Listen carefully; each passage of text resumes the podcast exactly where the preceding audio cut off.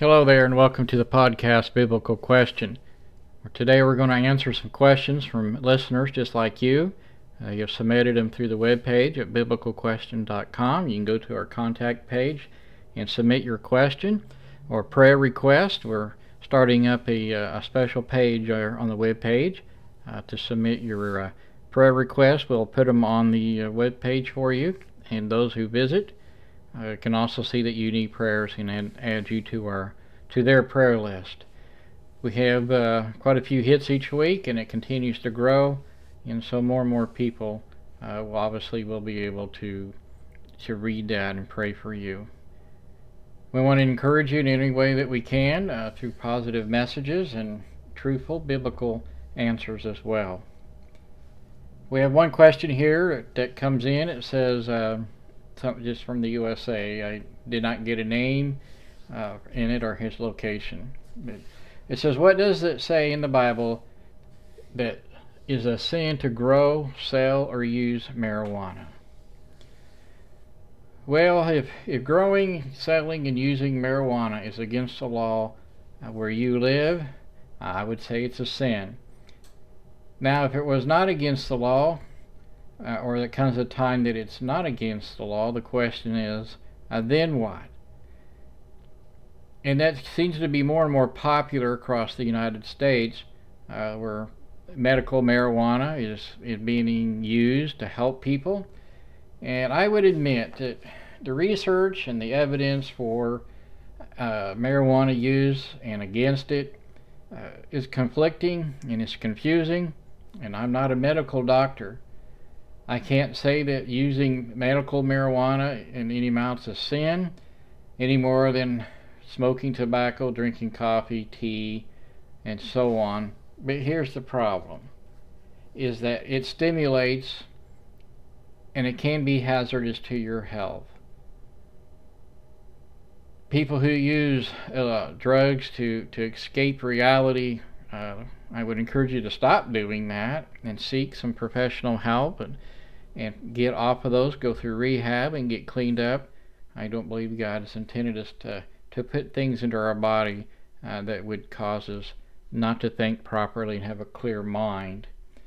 Some argue that God created marijuana, so we can't really say it's wrong to consume it. And we'll use Genesis chapter 1, uh, 11 and 12. It says, Then God said, Let the earth sprout all kinds of vegetation plants yielding seeds, fruit tree bearing of all kinds. And it goes on, uh, talks about the different plants and, and vegetation. So, what we should really understand is that when Adam and Eve were removed from the Garden of Eden, there was a change in what was in the fields. It, it is evident from the following verses uh, that they could no longer eat every, every tree or or every plant. In Genesis chapter 3, verse 17, he says, Then Adam, he said, because you have listened to the voice of your wife, and you have eaten from the tree which I commanded you, saying, You shall not eat of it, cursed is the ground because of you, and toil you shall, shall eat of it all the days of your life. And he goes on to talk about thorns and thistles and so on that uh, God is, has allowed to come in because of sin.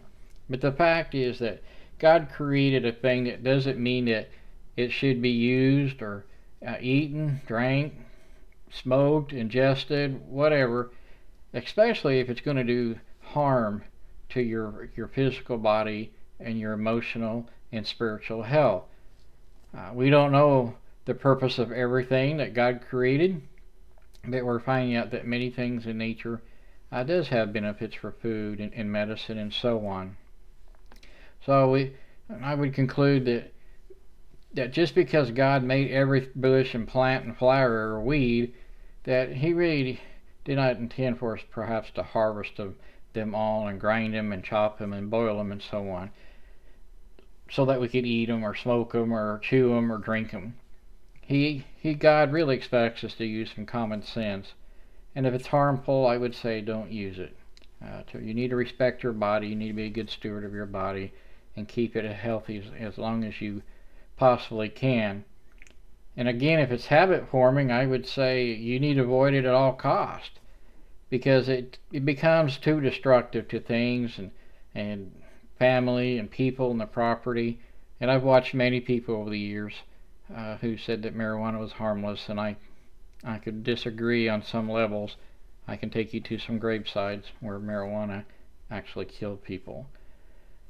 So God made insects and He made the creatures that can injure us, but I don't know that He intended to, to allow these things always to bite and sting us. Uh, I have questions about ticks personally. Uh, what's the purpose? But we need to, to understand what God has in mind for us. Um, again, I know medical marijuana is being very popular. I know some family members personally uh, who could really benefit from the use of this, but they have chosen not to because they do not want to be able to uh, be a bad influence to their children and make them think it's okay in one way, but it's not another to a young child that could be confusing. So again, I, I hope I didn't skate around too much on you, but uh, hopefully that helps you. Uh, thank you uh, for sending that in. Okay, our second question is Are the pyramids of Egypt ever mentioned in the Bible? Are the pyramids of Egypt ever mentioned in the Bible? Well, we are told several things about customs and the geography of Egypt, but I'm not aware of any mention of the Great Pyramids uh, as you're requesting there.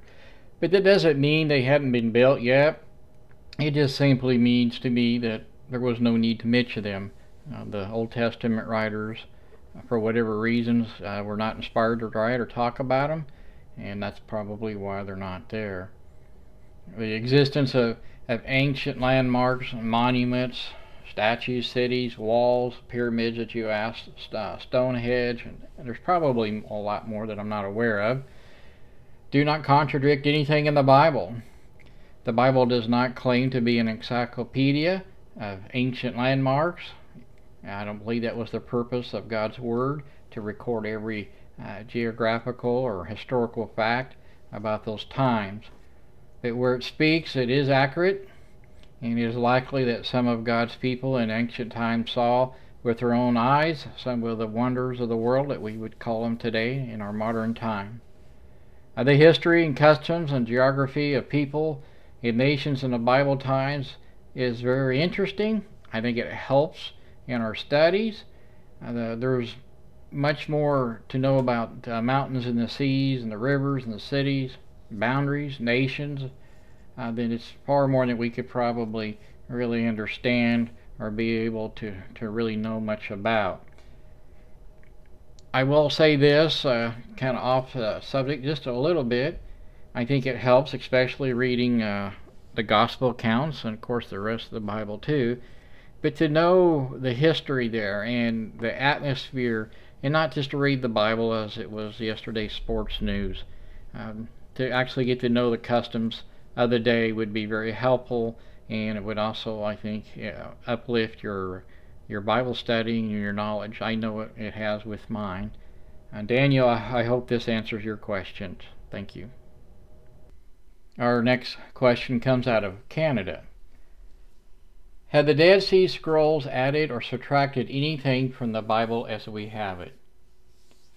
Well, there is much that is not yet certain about the Dead Sea Scrolls. Uh, for years, everyone had accepted somewhere around 1947 of a man uh, finding a bunch of scrolls after he threw rocks into a cave and, and heard pottery breaking. It's often called Cave 1. But then somebody else came out later and said they actually found them in 1945. At any rate, uh, really since 1947, 11 or 12 caves have been found to, to contain more than uh, 400 manuscripts. Some, of course, were in poor condition as a result to, dampness, and just that's a lot of time to sit there unprotected, as you can imagine. And so a lot of them are, are really in poor shape. Uh, my understanding is that they have found manuscripts of at least part of uh, the Old Testament, except for the uh, the book of Esther, and it seems to be true that these older manuscripts that we have line up together that we have in our Bible today. They've also found manuscripts of several of the Apocrypha books and, and other writings and commentaries about the Old Testament books. My understanding as well that everything that's been translated so far again uh, would tend to prove the correctness of the Old Testament scriptures as they've been preserved for us today. They have new technology now as well that uh, they don't have to unroll uh, the scrolls. They can leave them together and be able to, to pull off that the writing off of that uh, scroll without damaging it any further, which is probably will be a great help in the future and being able to see what's really on some of those we don't need to be afraid of the archaeology and, and what they find. Anyway, I don't worry about that kind of stuff personally. But I hope that this um, is a blessing to your answer to your question and, and that you'll continue to study God's Word and get to know it uh, on a deep and personal uh, relationship. Thank you, Canada, for sending that question. Our next question comes from uh, Sandy. I want to thank you for listening, Sandy, uh, to the podcast. And your, the questions uh, that I got were uh, where does it say to make do the best you can with what you have and what is the purpose in life? I, mean, I think this is a common question we probably all ask ourselves from time to time. But in general, uh, the sense of us, we all have a purpose in life and we want to, to fulfill that. And a couple that I can think of here is honoring and serving the living God. And in Romans chapter 12, the first uh, two verses. I would state that to use our talents, our gifts, uh, in serving mankind through Jesus in His church. Again, and uh, continue to read Romans chapter 12. Uh, that would give you, you know, some more answers on that. And talents in the Bible uh, generally means uh, money. In our English language, it, it means more like gifts uh, knowledge or experience that we can use to, to help the church with. Uh, another one, again, we need to be preparing ourselves for eternal life. John chapter 14, the first uh, two verses say, Do not let your heart be troubled. This is Jesus speaking. Believe in God, believe also in me. In my Father's house there are many dwelling places. If it were not so, I would have told you, for I go to prepare a place for you. I think uh, this is really a, comforting verse to know that uh, we're not supposed to worry about anything. Uh, Jesus has everything in control. Our future, our life with Him for eternal life is being prepared for us by Jesus. And we need to be working to, to be productive and, and enjoying our living as well. Ecclesiastes chapter 5, verses 18 through 20 says this Here is what I have seen to be good in fitting to eat, to drink, and enjoy oneself in all one's labor in which he toils under the sun during the few years of his life which God has given him. For this is his reward. Furthermore, as a man uh, to whom God has given riches and wealth, he has also empowered him to eat from them and to receive his reward and rejoice in his labor. This is the gift of God. Verse 20 For he will not often consider the years of his life because God keeps him occupied with gladness in his heart.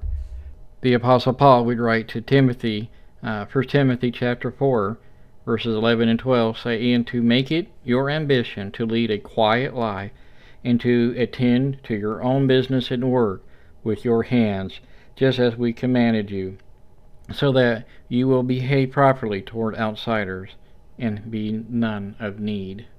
I believe God really wants us to, to bloom where we are planted. That is, He wants us to be uh, the best of whatever we are, the best at our job, best at being a parent, uh, a spouse. I think this is what God really wants from us.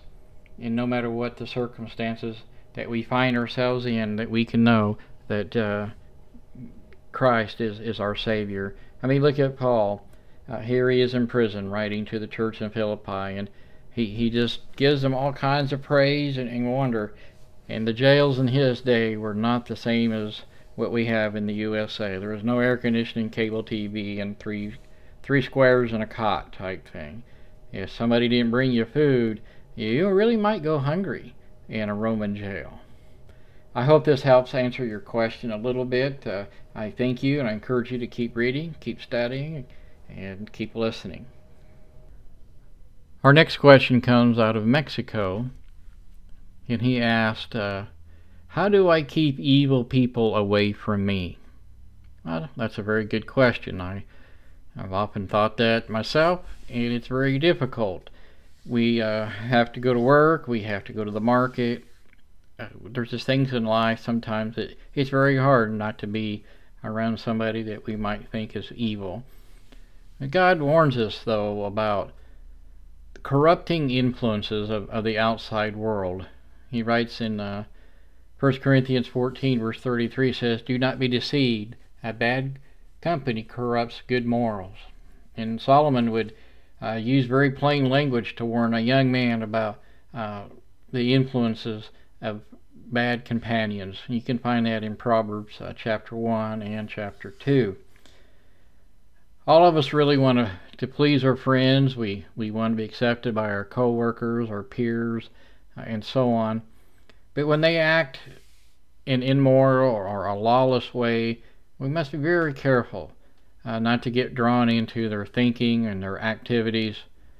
The Apostle Paul, he warns us in, in Romans chapter 12 about being a cast in, into a, a world's mold.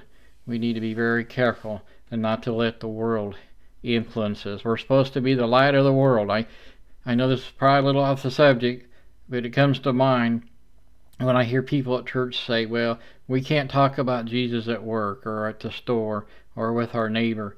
Well, Jesus says we're supposed to be the light of the world.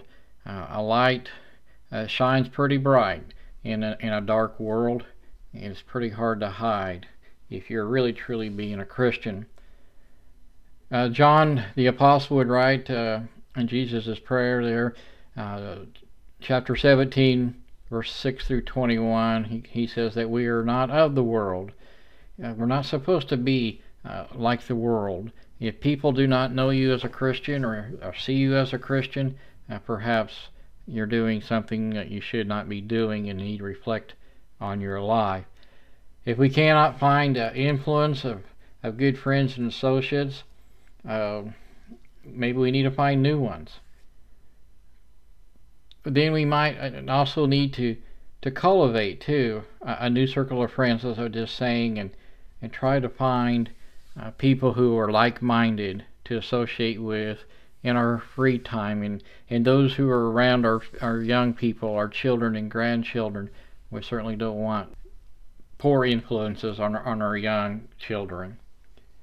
We cannot hope to influence others to become a Christian if we are not practicing uh, the Christian faith and belief, if we're practicing the same sins that cause those folks to be lost or not a Christian, it would be foolish uh, and very unbiblical of us to think that uh, we can help convert people to Christ. And that's this is really what we're supposed to do: just go out and make disciples and, and baptize them in the name of the Father and the Son and the Holy Spirit. And we're not going to be able to do that if we are living a, a, a sinful lifestyle that is very clear to our friends, neighbors, and co-workers. Uh, we lie and, and we steal and so on.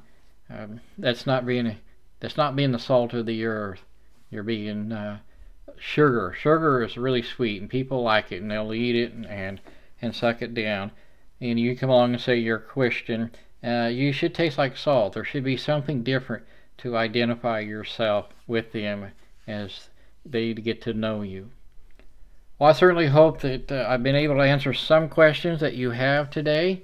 I pray and hope that you all will continue to listen to the podcast, and I encourage more questions if you have them, and we will do our best to find the answer in the Bible for you. Please go to our webpage at biblicalquestion.com to submit your questions uh, to add your name to a prayer list if you have a prayer need.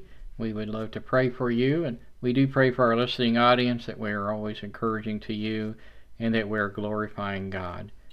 Then, thank you for listening, and may God have the glory.